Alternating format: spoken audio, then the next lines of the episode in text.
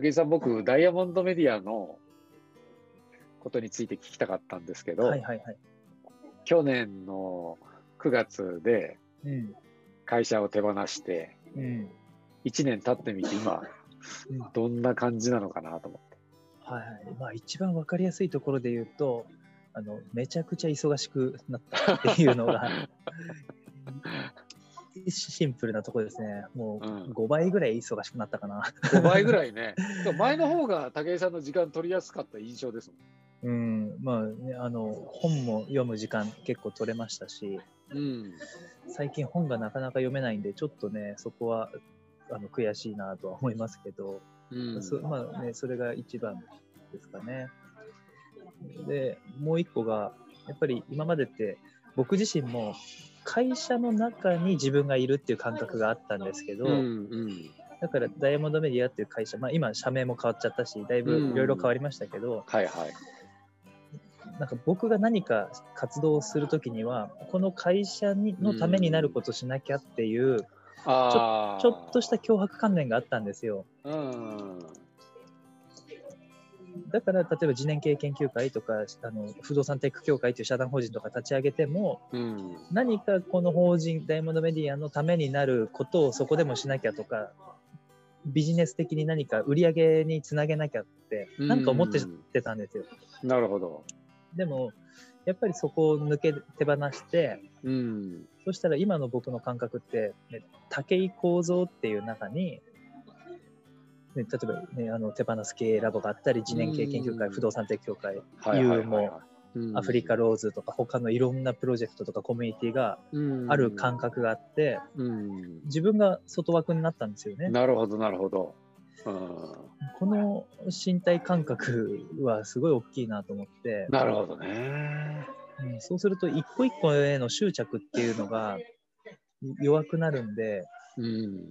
なんかすごく人に優しくなれるし、あ、そうですか。うん、あの、自分の自己表現、自分の生き方、俺の考え方ってこうだっていうのを、一つの組織とかコミュニティで全部表現しなくていいんで、まあ、ここではこれぐらいでいいかなとか、ね、あの、こっちでこれはやりたいなとか、またやりたいことがあるんだったら、また新しい会社作ればいいやとか、うん。そんなノリなんで、うん。昔はやっぱりね、一つの会社で全部自分の全てを表現したいって思っちゃってたんで、うんうんうんうんだからそのね、無理がなくなりましたね。うん。なるほどね。会社の代表って結構自由にできるように、だからは見えてると思うんですけども、うん。まあそれでも、めちゃくちゃ、そう、あの、社長でさえも、やっぱり会社の奴隷になっちゃいますよね。会社のどれね、実はね。うん。うん、だって収入とかも会社からしかもらってないと、うん、もう身動き取れないじゃないですか。手放せない。そう。だから僕ね、本当いろんな経営者とかいろんな人に言うのがもう、あの、これは別にあの必ずそうしろって話じゃないですけど、選択肢として収入源が複数ある状態っていうものは、ね、身動き取りやすいよってうん。言いますよねう。ん。僕も そうします。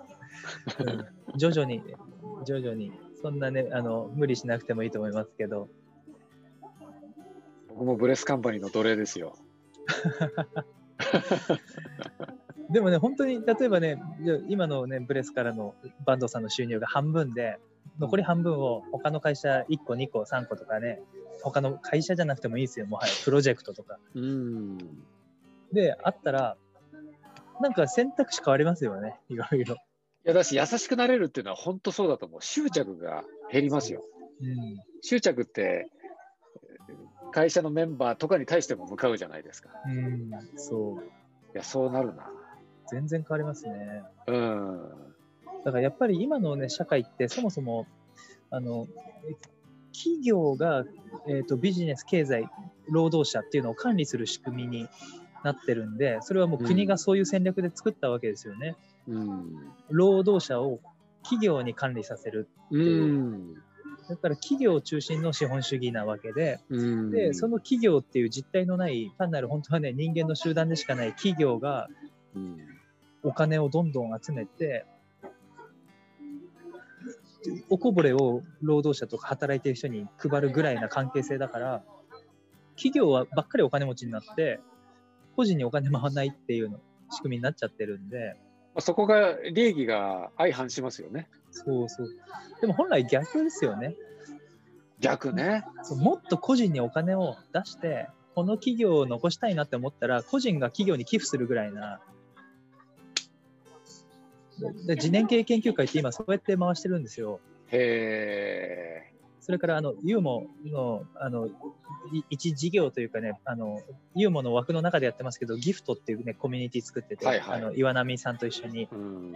そこなんかも、もう、あの、ギルド型組織になってて、みんながそこのプラットフォームを使っていろんなプロジェクトやったりして、売り上げ立ったら、基本的にみんなで分配していって、えー1割、2割、3割ぐらいをプラットフォームであるその会社の母体に残そうと。っていう関係性なんですよね。関係性なるほどねか。お。金の流れといううか。ん。名古屋の T by T さんもそうですね。うん社員の出資制度っていうのがあって、うんうんで出資、会社に利益が出たら、でそれを配当としてもらえるっていうことですけど、どんどん社員に還元していって、会社の利益の上限はもう決めちゃってるっていうか、うんうんだから儲かれば儲かるほど会社にお金が残るっていうことじゃなくて、まあ出資してくれれば、そういうふうになるかもしれないけどっていう、そうそう。素なんか。うん、そういうことなんだな。そうなんですよね。企業がね、お金稼ぎすぎてるんですよね。だから結局金持ちになるのは、その企業の所有権である株主だけうん、なんですよね。うん、うん、これおかしいんでね、どう考えてもね。そうだから最近僕はもう株式自体をどんどんみんなで持つ組合型株式会社とか、うん、ね、そういうことをやってて、今、洋画でもね、一個法人作ろうと思ってるんですけど、うん。世田谷の。そこは、はいはい。あの組合型株式会社に加えて今度、あの、えっと、ワーカーズコープ型株式会社にしようと思ってて。何それ、うん、ワーカーズコープっていうのは、労働者組合のことなんですけど、労働者協同組合、うん、あの、えっと、お客さんが労働者でもある。で、その労働者が経営権、運営権に対する議決権を持つっていう仕組みで、だから、盛況、盛況っぽい感じですかね。あ、そうです、そうです、そうです。生協みたいな感じですけど、生協とかって大きくなりすぎちゃって、うん、顔が見えないから、自分がそこのメンバーであるっていう実感がないんですよね。はいはいはい。だから、その洋画で作ろうとしてるレストランは、あの、メンバーシップ型にして、でもメンバーの人は、うん、あの、お金を払うんじゃなくて、労働を差し出す。なるほど。月に、例えば4時間とか8時間働かないといけないっていう出資。うん、でもそういう人たちが、ね、あの、そそこのサービスを安く購入できる。そうすると経営としては人件費下がるから別に安く提供しても問題ないよねっていうふうに、お金を介在させない経済が生まれるんですよねこ。れ、めちゃめちゃいいですね。そうなんですよ。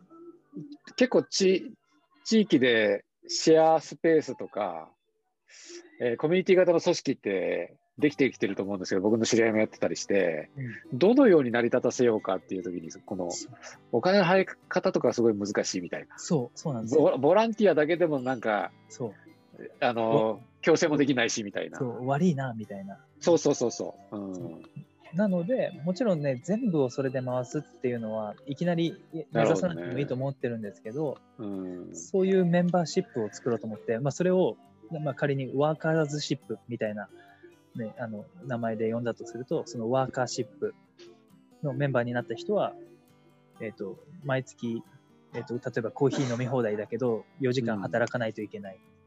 そうしたら、ね、僕がいつも言ってるそのコミュニティって、生産者と消費者が混じり合ってないといけない。主格一体じゃないといけないっていうのを、うん、あの概念とか、なんかコンセプトだけじゃなくて、うん制度、制度としてなるほど。面白いじゃないですか。作れる。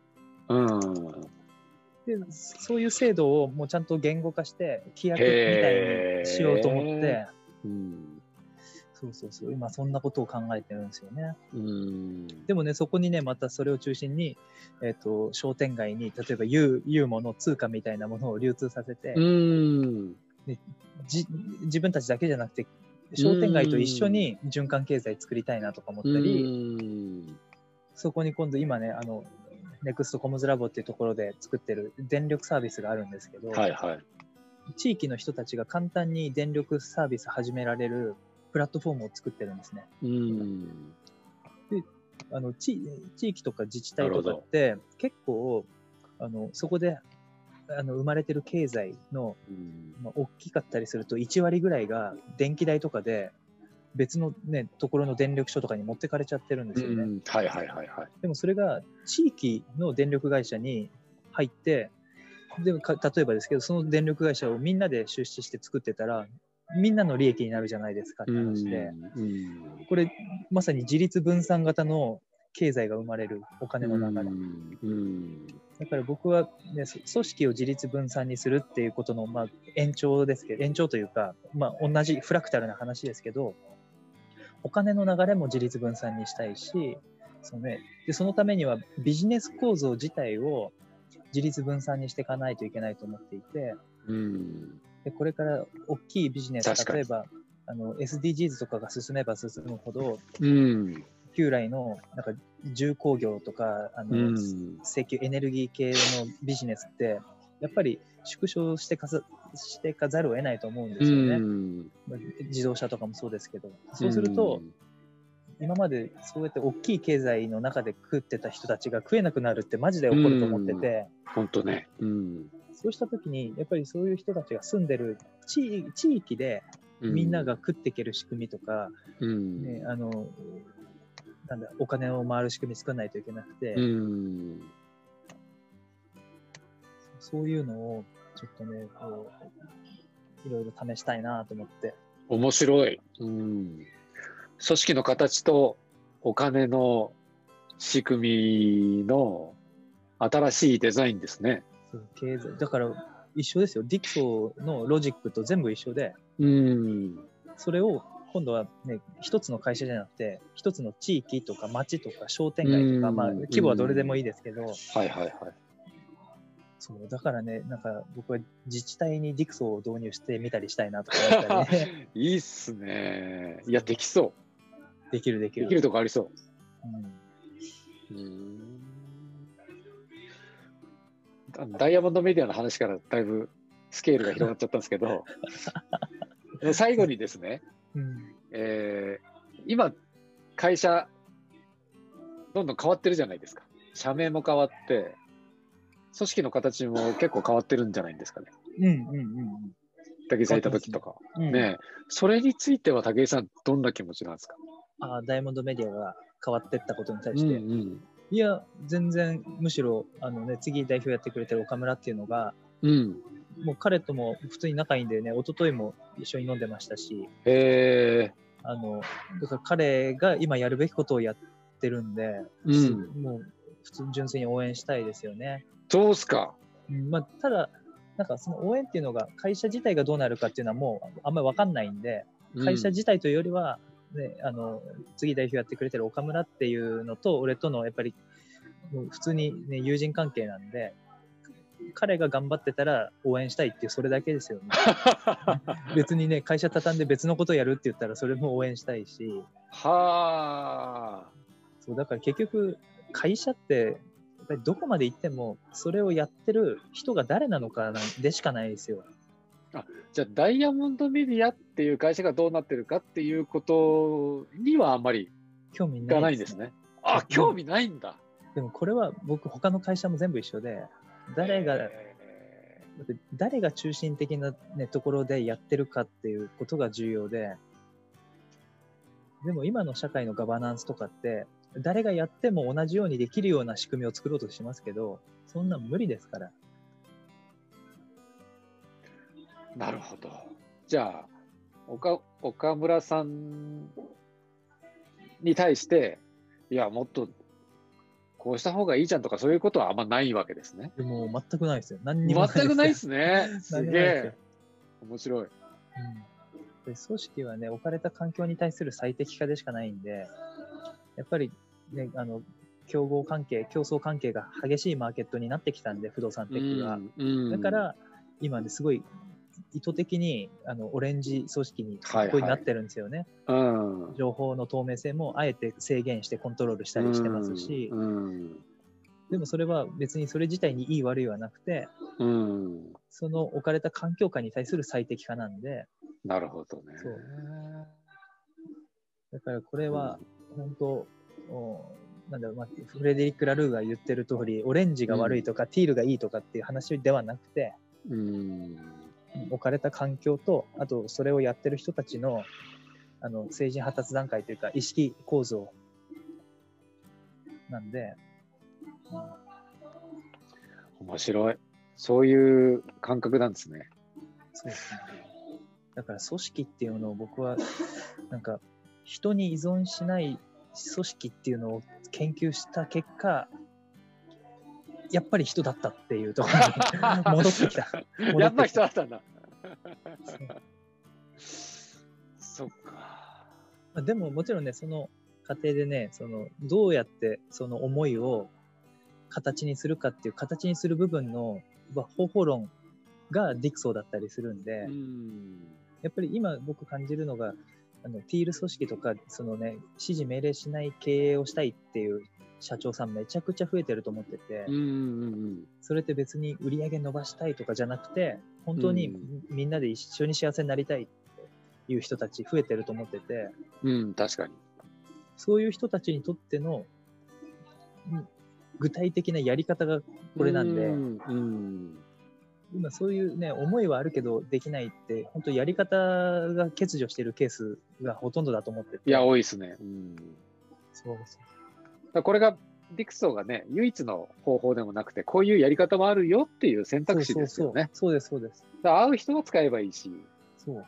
別の方法もありますしね。うん。